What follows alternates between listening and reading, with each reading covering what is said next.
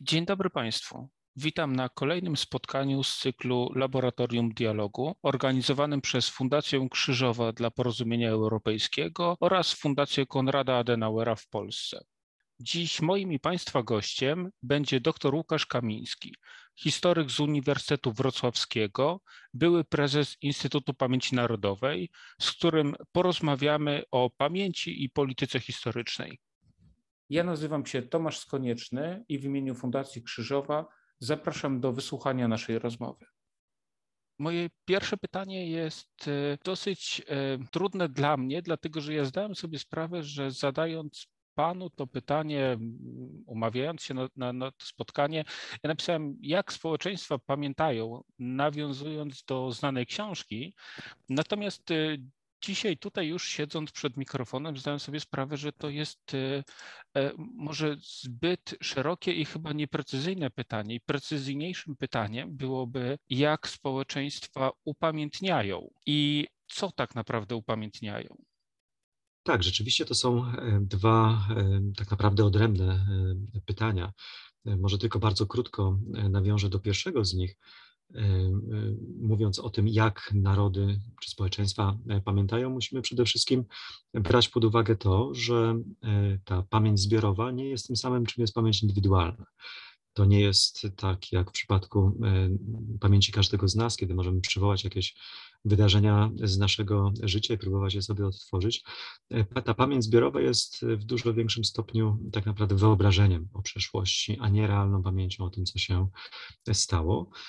I ją kształtują właśnie e, decyzje, które są podejmowane, e, co upamiętniać i w jaki sposób upamiętniać, jakie wydarzenia, jakie postaci, jakie zjawiska historyczne są e, dla nas obecnie ważne. Te decyzje są podejmowane na bardzo różnych szczeblach, począwszy od tego najwyższego szczebla państwowego, gdzie zapadają chociażby decyzje o tym, jakie mamy święta państwowe nawiązujące do historii, jakie mamy dni pamięci, czego uczymy, uczymy w szkole, ale to są także e, decyzje zapadające na szczeblach e, lokalnych, chociażby o tym, czy w naszej miejscowości ma stanąć pomnik, który upamiętnia taką czy inną postać, czy jakąś organizację, kto ma być patronem E, danej ulicy czy e, danego placu. To jest wreszcie też e, oczywiście przestrzeń do działań jednostek albo grup organizacji pozarządowych, które właśnie mogą wpływać na to, co jest w danym momencie pamiętniane, czy co jest w danym momencie upamiętniane, chociażby organizując jakieś, jakieś wystawy, przypominając o jakimś elemencie Mm, elemencie historii.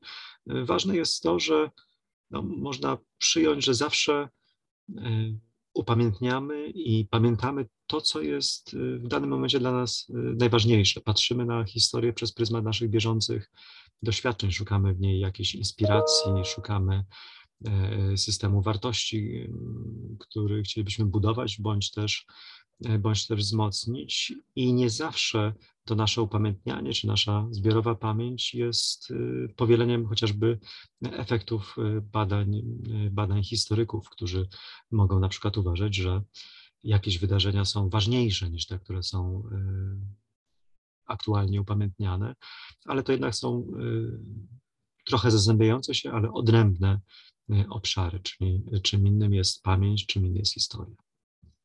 Ale tu cały czas mówimy o e, pewnej przestrzeni własnej, to znaczy nasza pamięć, nasze tematy, które upamiętniamy.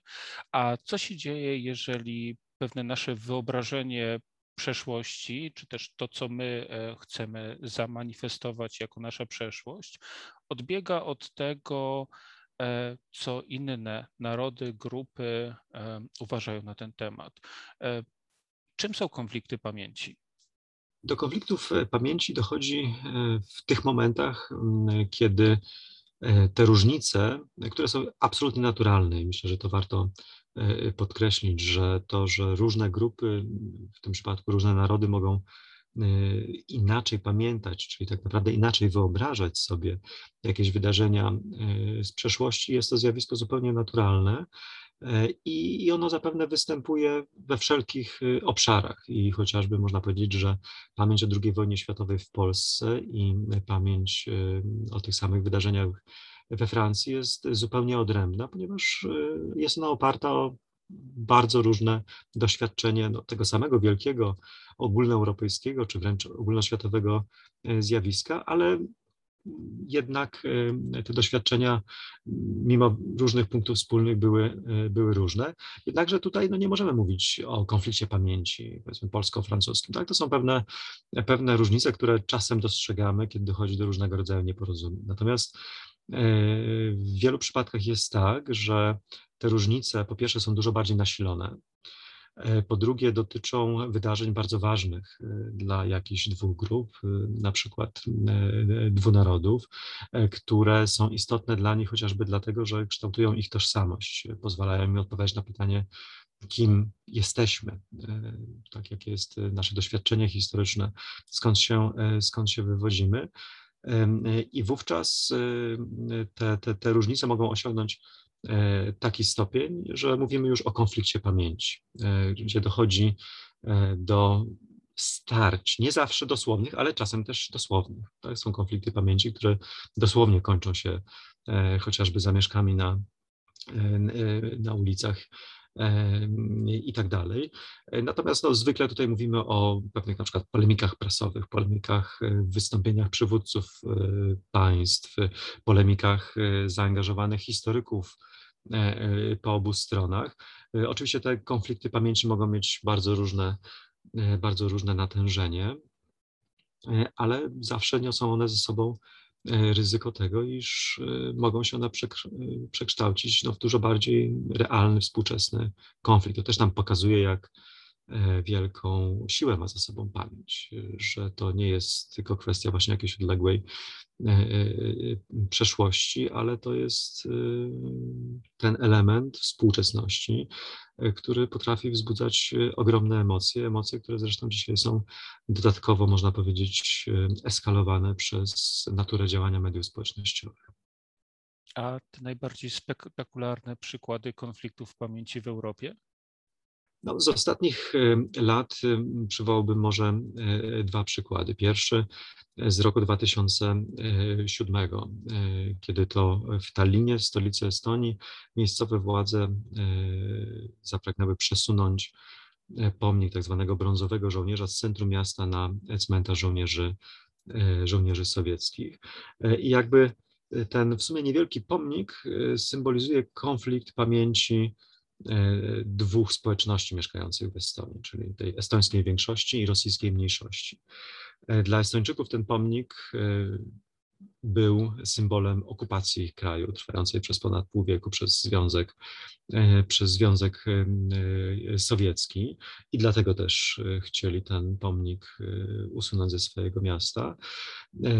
A dla Rosjan był on symbolem pewnej dumnej części historii związanej ze zwycięstwem w II wojnie światowej i jakby elementem bardzo bliskim ich tożsamości, można powiedzieć, e, takim fundamentalnym e, dla, e, dla ich tożsamości narodowej. I to usunięcie pomnika doprowadziło do zamieszek na ulicach Talina, z, niestety także ofiarą śmiertelną, z licznymi rannymi, setkami aresztowanych.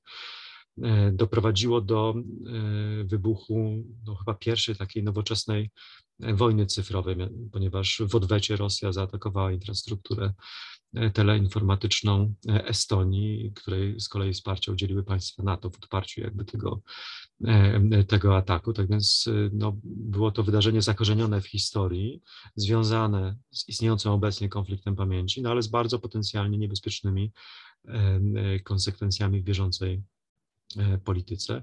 I e, no, przy tej okazji warto wspomnieć, że znaczna część, większość konfliktów pamięci odnosi się przede wszystkim do wydarzeń z, z wieku XX, tych jakby najbardziej też świeżych, często najbardziej bolesnych dla różnych narodów, ale nie wyłącznie. Drugi przykład konfliktu, który został załagodzony, ale wciąż nie jest rozwiązany, wieloletniego, no to jest konflikt y, związany z y, rozpadem y, dawnej Jugosławii i pojawieniem się nowego państwa, które zaczęło używać nazwy Macedonia. I mm, dla znacznej części obserwatorów chodziło tutaj głównie o nazwę, której sprzeciwiała się Grecja, ale tak naprawdę był to właśnie konflikt pamięci, to pamięci sięgającej bardzo głęboko, bo de facto pytanie sprowadzało się do tego, które z tych dwóch państw, Macedonia czy Grecja, jest rzeczywistym spadkobiercą Aleksandra Wielkiego i starożytnej, e, e, starożytnej Macedonii. E, I to był i trochę jest konflikt, wieloletni konflikt, właśnie w trakcie którego dochodzi do bardzo żywiołowych demonstracji, zarówno na ulicach miast macedońskich, jak i, jak i greckich. Dwa lata temu zostało zawarte porozumienie, które ma zakończyć ten konflikt. Ono dotyczyło nie tylko zmiany nazwy Macedonii na Macedonia Północna, ale dotyczyło także bardzo głębokiej rewizji podręczników, e, usunięcia niektórych pomników, które e, zwłaszcza w stolicy Macedonii, Skopie, e, symbolizują to nawiązanie do starożytnej historii. I to nam pokazuje, że także historia bardzo odległa może wzbudzać ogromne, ogromne emocje. Jeśli w grę wchodzi no właśnie ta pamięć e, powiązana jednocześnie z tożsamością. Jeśli e, przedmiotem konfliktu pamięci jest jakaś kwestia, która dotyka bardzo tej istoty tożsamości, no wówczas te, te emocje gwałtownie, gwałtownie rosną. Tutaj już Pan przywołał przykład e, jednak bardzo specyficznego kraju, jakim jest Estonia, bardzo trudnej, skomplikowanej historii, też e, strukturze e, narodowościowej. Ale czy jesteśmy w stanie sobie wyobrazić, że te mechanizmy, które określamy mianem konfliktów pamięci, one występować mogą również na poziomie danych e, krajów jako, jako problem wewnętrzny, że tak dalece różnimy się w interpretacji pewnych wydarzeń, że staje się to dosyć poważnym problemem? E, tak, i możemy od razu użyć bardzo konkretnego e, przykładu. Zresztą to jest państwo, w którym swego czasu zawarto tak zwany pakt o niepamięci. Założono, że najlepszym rozwiązaniem jest unikanie dyskusji o przyszłości, że czas zaleczy, e, zaleczy rany. Tak się nie stało. Mowa oczywiście o Hiszpanii. I znowu o e, przeszłości już naprawdę, e, naprawdę odległej. Ponad 80 lat minęło od wybuchu wojny domowej w Hiszpanii, a te podziały są bardzo istotne i one jakby mają, powiedziałbym, jeszcze więcej linii niż tylko ten prosty podział na tych, którzy uważają, że strona republikańska bądź też ta strona, która przeciwko Republice się zbuntowała, miały rację, bo w grę wchodzą jeszcze dodatkowo separatyzmy e, lokalne, czyli to się nakłada na przykład na konflikt Katalonii z centrum, z centrum państwa, na sytuację Basków i tak dalej. Także pamięć o, o wojnie domowej w Hiszpanii jest niewątpliwie takim elementem, który bardzo silnie antagonizuje, który wzbudza emocje i różne E, decyzje związane z upamiętnianiem albo e, z procesem odwrotnym. Tu na przykład można wspomnieć o przeniesieniu e, zwłok generała Franco z mauzoleum na, na cmentarz. Można powiedzieć, że to jest taka decyzja o zaprzestaniu wyjątkowego upamiętniania tej, tej postaci. To wszystko są decyzje, które pogłębiają ten konflikt, budzą budzą kontrowersje, a jednocześnie pokazują, jak głęboko podzielona może być jedna, jedna, jedna społeczność.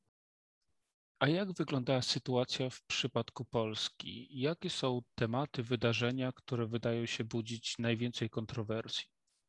Jeśli mielibyśmy mówić o e, tych różnych poziomach konfliktów, konfliktów pamięci, to może ja zacznę od wprowadzenia jeszcze jednego, bo e, oprócz tych konfliktów wewnątrz poszczególnych państw, konfliktów między państwami.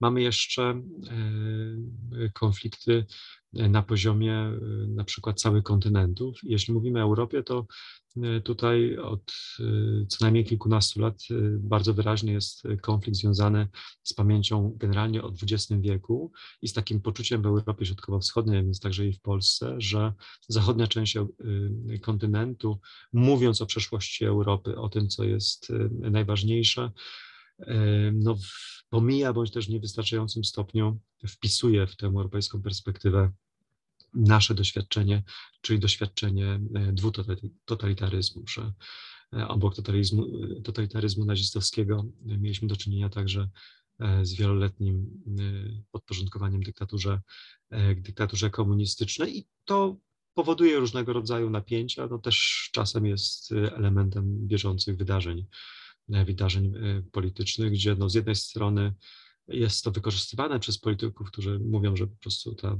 przysłowiowa Bruksela nas nie rozumie, bo nie zna naszego doświadczenia historycznego, ale obiektywnie też w jakimś stopniu, w jakimś stopniu tak, tak jest. Jeśli chodzi o konflikty pamięci z innymi narodami, no to niestety polskie doświadczenie historyczne, zwłaszcza doświadczenie XX wieku, skutkuje tym, że, że tych konfliktów jest bardzo wiele.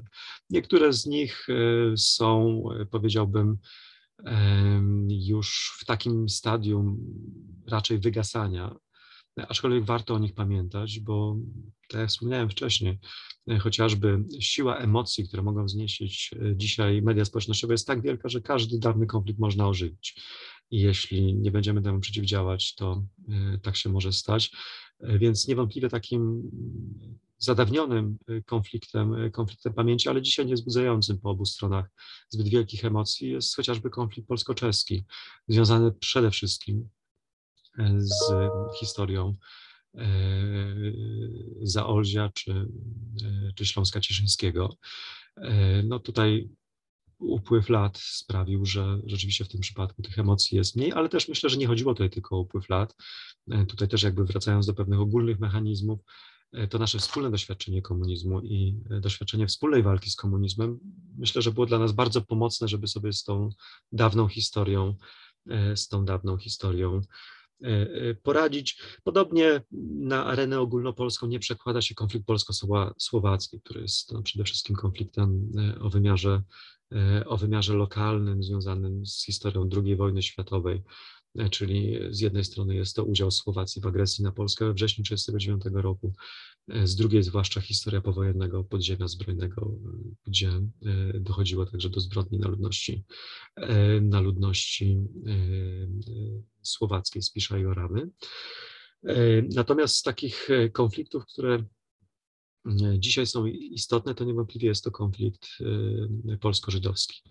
Pamięć przede wszystkim II wojny światowej. W mniejszym stopniu on dotyczy także chociażby okresu II Rzeczpospolitej, zwłaszcza e, okresu jej e, narodzin i ówczesnych relacji polsko-żydowskich, w tym także kilku pogromów, do których, do których doszło w tym czasie na ziemiach Polski, ale przede wszystkim jest to konflikt pamięci wokół II wojny, wojny światowej. I tutaj fakt, że oba nasze narody w różnym stopniu, ale oba były ofiarami II wojny, myślę, że paradoksalnie nie sprzyja wzajemnemu zrozumieniu, a jest jednym ze źródeł tego, iż ten konflikt nieustannie, nieustannie trwa i, i obserwujemy jego bardzo różne, bardzo różne wymiary, włącznie no, z takimi napięciami na poziomie dyplomatycznym, tak słynne słynna, słynny konflikt wokół nowelizacji ustawy o Instytucie Pamięci Narodowej z początku 2018 roku może być tutaj najlepszym, najlepszym przykładem, chociaż oczywiście jest też wiele działań z obu stron na rzecz e, poszukiwania dróg do wzajemnego, e, wzajemnego zrozumienia i jakby obniżenia temperatury. e, tego, tego konfliktu.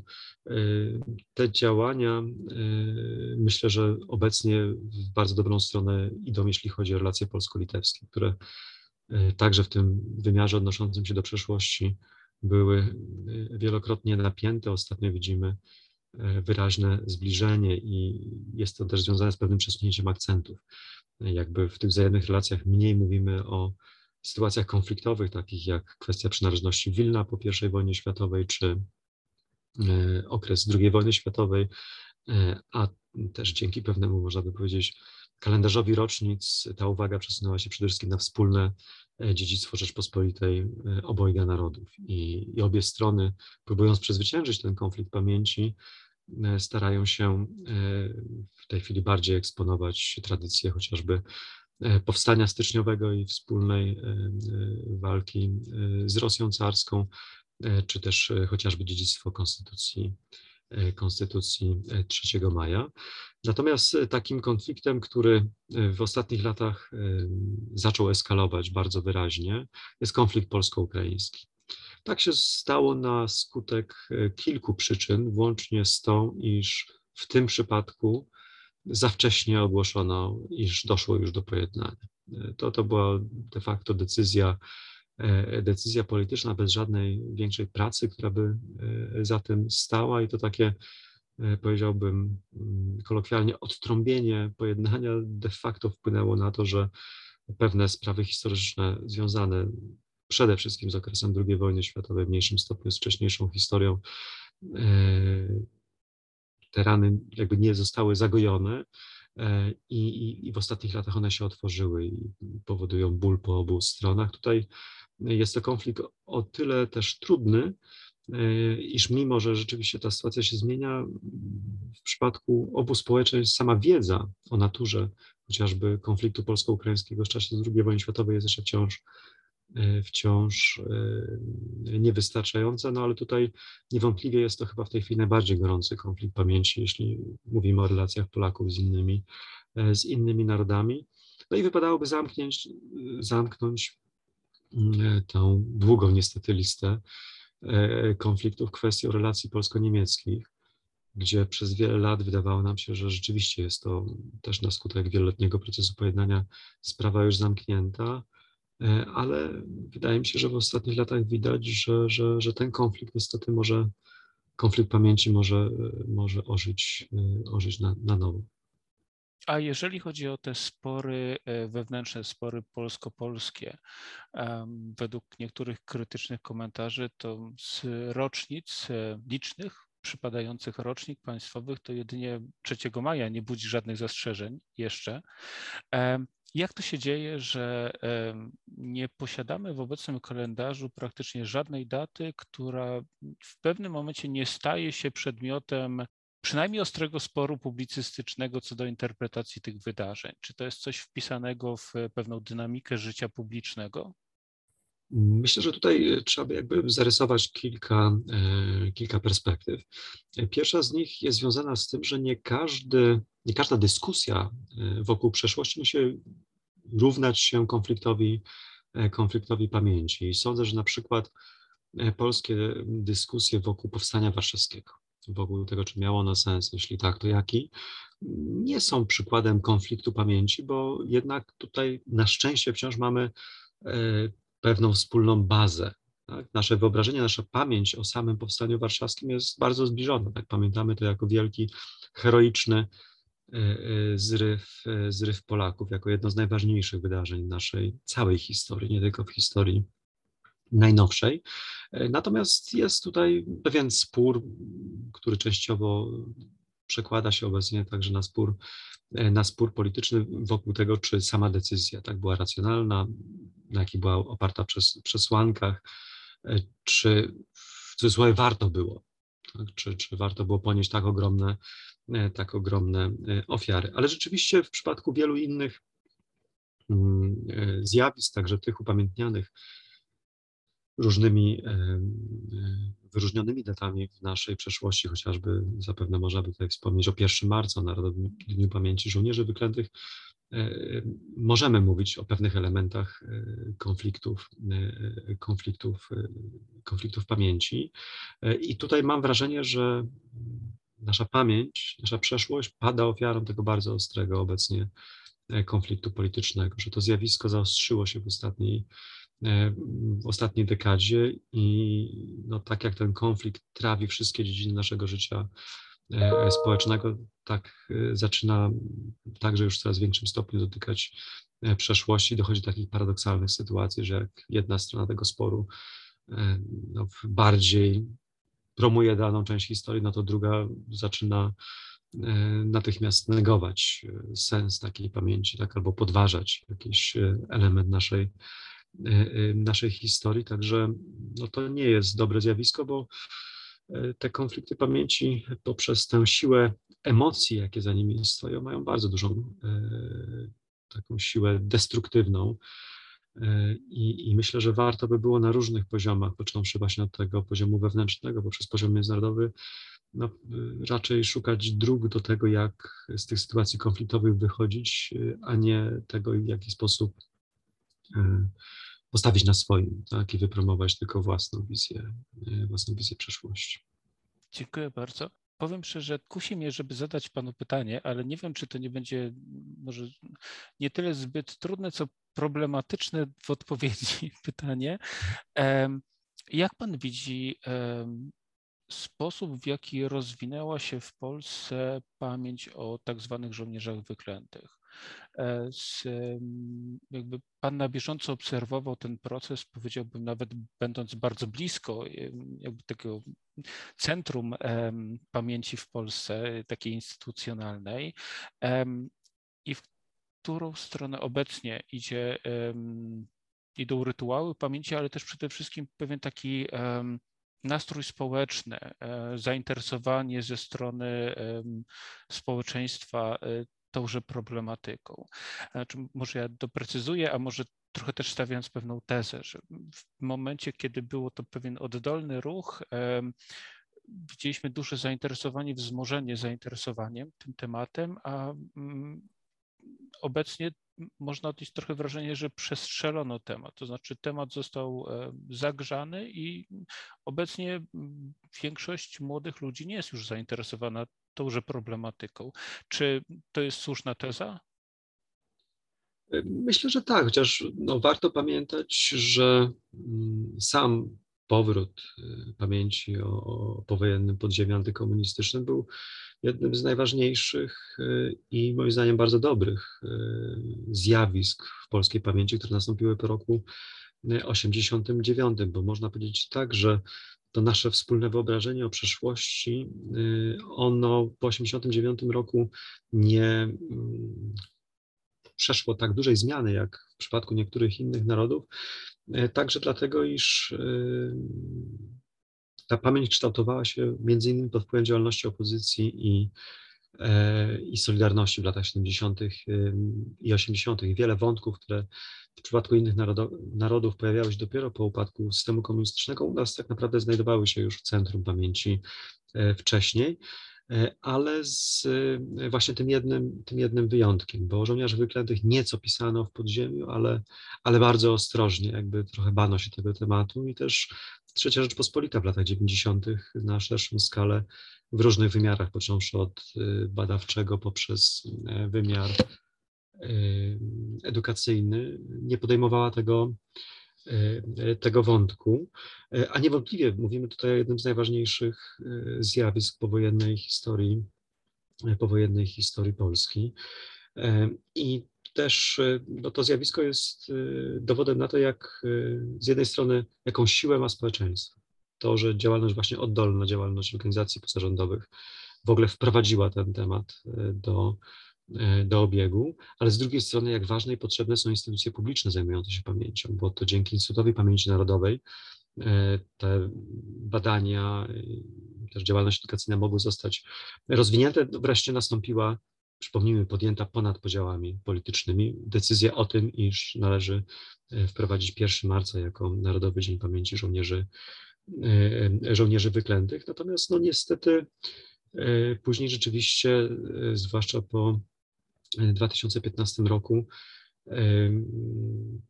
ten element polskiej pamięci zaczął właśnie padać ofiarą konfliktu, e, konfliktu politycznego, bo zgodziłbym się z tym, że pewna nadmiarowość, jakby nadmierny wysiłek w, ze strony państwa w przywracaniu jakichś elementów pamięci może być kontrskuteczny, że zwłaszcza jeśli mówimy o takiej celebracji poprzez akademię i inne tego typu e, wydarzenia, to nie zawsze one zachęcają do zainteresowania się danym elementem, e, elementem historii, ale myślę, że przede wszystkim tej pamięci e, zaszkodziły próby, próby wciągania w bieżący, e, w bieżący konflikt polityczny, bądź też wykorzystywania dla celów, dla celów politycznych.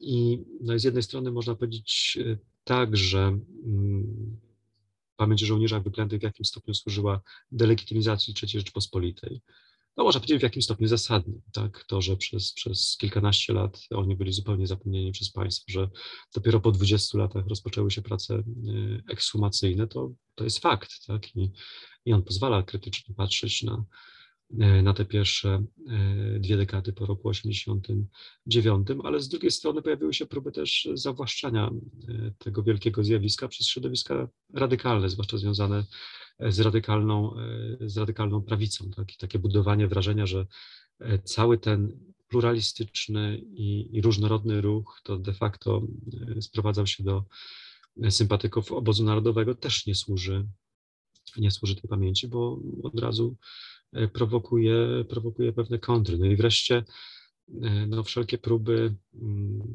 pokazywania jakby całości tego zjawiska, wszystkich tych ludzi jako ludzi bez skazy, też nie służą pamięci. Tak, jeśli wiemy, że wśród tysięcy rzeczywistych, wspaniałych bohaterów były także jednostki, które e, dopuszczały się czynów, które dzisiaj potępiamy, w tym także zbrodni, no to próba właśnie ich wybielania bądź uzasadniania popełnionych zbrodni, e, no, z jednej strony generuje konflikt pamięci, chociażby z mniejszościami narodowymi. Tutaj mówimy o konkretnym przykładzie Romualda Rajsa Burego, gdzie, gdzie mamy w tej chwili bardzo silny konflikt e, pamięci w części Polski, właśnie z tym, z tym ale z drugiej strony takie działania zamiast jakby umacniać y, pamięć o podziemie niepodległościowym, de facto powodują, że jakaś część y, społeczeństwa y, ten segment pamięci odrzuca.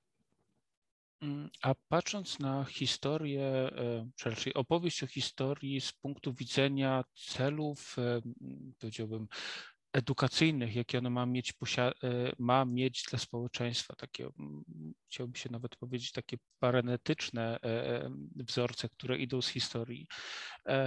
Czy nie można odnieść wrażenia, że nadmierne eksponowanie w tej przestrzeni pamięci żołnierzy wyklętych doprowadziło nie tylko do zmarginalizowania roli Armii Krajowej i w pewien sposób stworzenia pewnej narracji, która w gruncie rzeczy wydaje się być trochę mało e, praktyczna z perspektywy państwotwórczej.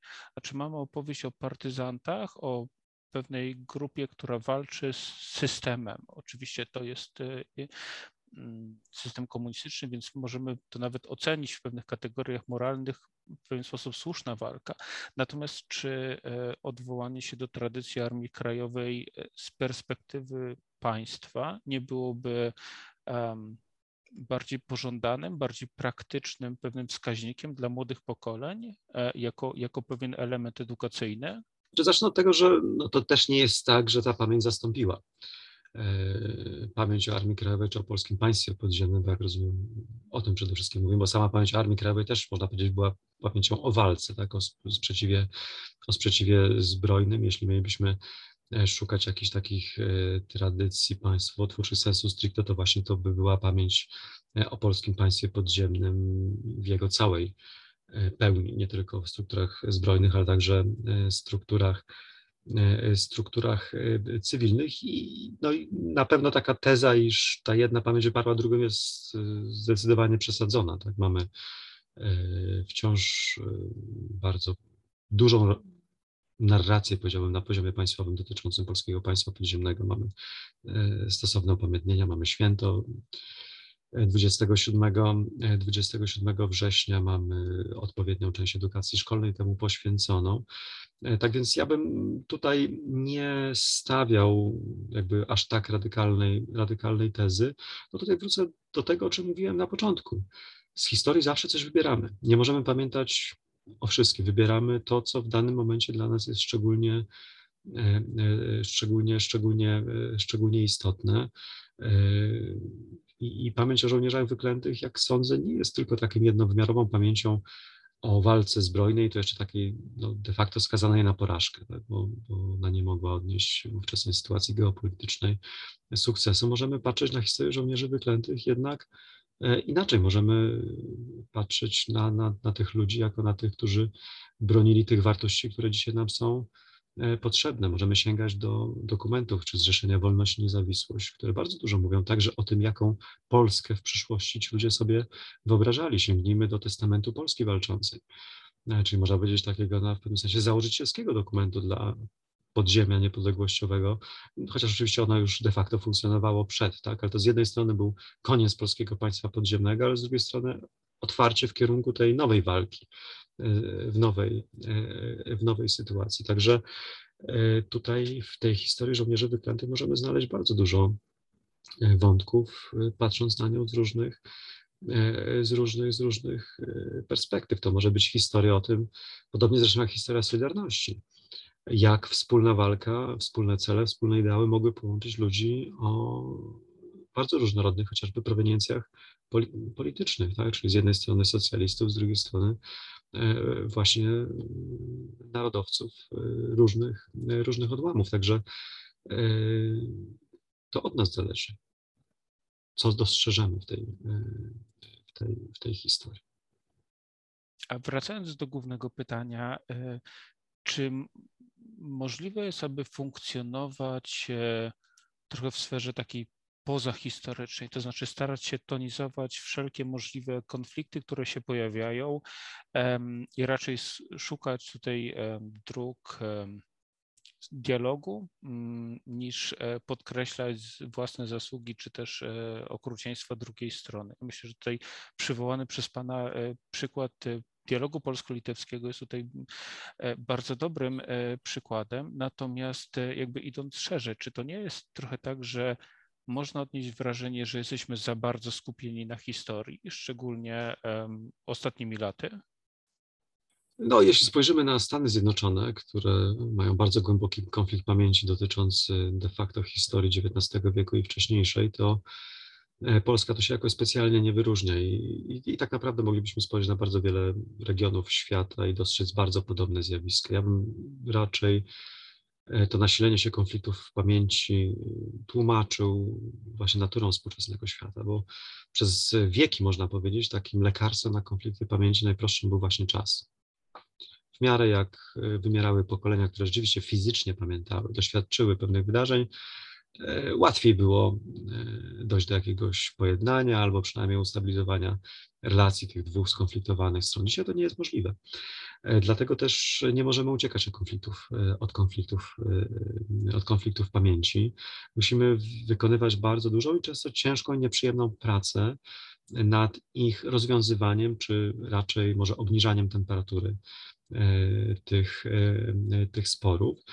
I ta praca jest bardzo wymagająca, bo ona nie polega na tym, jej efektem nie będzie to, że będziemy patrzyli dokładnie taki sam sposób na dane wydarzenie. To musimy przyjąć na samym początku, że zawsze Polacy i Ukraińcy będą inaczej patrzeć na II wojnę światową. Zawsze Polacy i Litwini będą inaczej patrzeć na lata 18, 1918, 1921 i tak dalej. Możemy tę listę e, e, kontynuować. Natomiast to, co możemy zrobić, e, to po pierwsze stworzyć przestrzeń do utworzenia, do ustalenia podstawowych faktów, bo funkcjonowanie na przykład nieprawdziwych liczb ofiar E, w przypadku różnych konfliktów, e, no sprawia, że one stają się jeszcze bardziej e, emocjonalne. Czasem po prostu funkcjonują zupełnie nieprawdziwe, nieprawdziwe informacje o danych, o danych wydarzeniach. Więc pierwsza rzecz, którą powinniśmy robić, to szukać drogi do tego, żeby wspólnie ustalać fakty.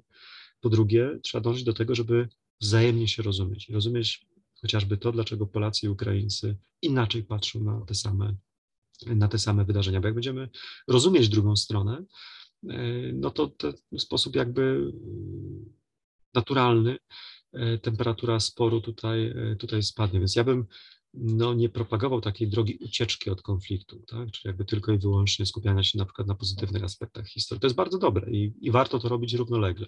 Szukać też w przeszłości nie tylko tego, co dzieli, ale także tego, co nas na przykład z danym, z danym narodem łączy. E, ale absolutnie, mimo tego, że jest to proces trudny, bolesny, nie możemy uciekać od e, wspólnego rozwiązywania konfliktów, e, konfliktów, konfliktów pamięci, bo to się zemści. To jest chociażby przykład, o którym dzisiaj mówiliśmy, ta próba zapomnienia w Hiszpanii no, powoduje, że dzisiaj być może te, te napięcia są większe niż byłyby, gdyby te poprzednich 40 lat poświęcono na przepracowanie wszystkich, wszystkich różnic. Gdyby poświęcono chociażby na upamiętnienie ofiar. Myślę, że to w przypadku tych wszystkich konfliktów, gdzie mówimy o zbrodniach, gdzie mówimy o ofiarach, to właśnie skupienie się na ofiarach i właściwym upamiętnieniu, przypomnieniu, kim ci ludzie byli, to jest bardzo dobrą drogą do wspólnego działania, a jednocześnie sposobem na to, żebyśmy się do siebie, do siebie zbliżali. Także no zdecydowanie uważam, że, że to jest trudne, ale musimy się tego podejmować, bo inaczej zapłacimy bardzo wysoką cenę w przyszłości. A w tej perspektywie jaka rola stoi przed tymi organizacjami stojącymi, e, powiedzielibyśmy, na dole społeczeństwa? E, jaką rolę odgrywają szeregowi nauczyciele, organizacje samorządowe, NGOsy w tym procesie budowania pewnego wyobrażenia o przeszłości? Myślę, że bardzo, e, bardzo istotną mogą odgrywać rolę. Tak? Nie zawsze niestety, nie zawsze, nie zawsze odgrywają. E, I tutaj no, można sięgnąć chociażby do dialogu polsko-ukraińskiego w latach 90., który był prowadzony między innymi dzięki wysiłkowi Światowego Związku Żołnierzy Armii Krajowej. To był pewien fundament, na którym dzisiaj możemy budować jakieś e, kolejne wysiłki e, zmierzające do, do wzajemnego zrozumienia i, i ostatecznie do, do pojednania między naszymi, naszymi narodami, bo oczywiście są instytucje, które no przynajmniej na pierwszy rzut oka mają dużo większą siłę oddziaływania. Tak? To są takie instytucje jak chociażby w Polsce Instytut Pamięci Narodowej, e, jak Ministerstwo Edukacji Narodowej, które podejmuje poprzez określanie podstawy programowej bardzo tutaj, czy dopuszczanie podręczników do użytku, bardzo istotne decyzje, które mogą wpływać. E, no i mogłoby się wydawać, że taka drobna organizacja pozarządowa działająca lokalnie niewiele może, niewiele może zrobić. E, ale to, to, nie jest, e, to nie jest prawda. Proces pojednania czasem może się zacząć od bardzo wąskiej e, grupy osób, które po prostu szczerze pragną do niego, do niego doprowadzić. I on też w całości składa się właśnie nie z jakichś tam kilku decyzji politycznych, że politycy powiedzą, że oto teraz nastąpi pojednanie, tylko raczej właśnie z sumą dziesiątków, setek, a może nawet tysięcy takich rozproszonych, rozproszonych, rozproszonych działań. I, i nauczyciel, który w szkole wytłumaczy uczniom, że na przykład y, mamy swoją perspektywę patrzenia na wydarzenia, ale inne narody mogą mieć inną. I dlaczego tak jest, tak? Dlaczego one inaczej postrzegają. Już y, jakby w tym wąskim gronie swojej klasy odegra bardzo ważną rolę i, i być może któreś z tych dzieci no, kiedyś włączy się do, do dialogu. Organizacja pozarządowa, która przypomni jakąś zapomnianą zapomnianą historię, która po prostu wyciągnie rękę do drugiej strony, nie wiem, poprzez jakieś upamiętnienie, poprzez e, okazanie właśnie zrozumienia dla tej innej perspektywy, no też w jakimś momencie może być tą, tą, tą kroplą, która, czy, czy, czy tym ziarenkiem, który przeważy szale e, i, i może zmienić. Także nie czekajmy na wielkie instytucje, nie czekajmy na polityków, nie czekajmy na jakieś wielkie procesy na poziomie międzynarodowym, tutaj każdy z nas y, może odegrać, y, odegrać rolę i tam, gdzie mamy taką możliwość, powinniśmy to czynić. Dziękuję bardzo za ten pozytywny akcent na koniec spotkania. Moim i Państwa gościem był dr Łukasz Kamiński, historyk z Uniwersytetu Wrocławskiego, były prezes Instytutu Pamięci Narodowej. Dziękuję bardzo za rozmowę.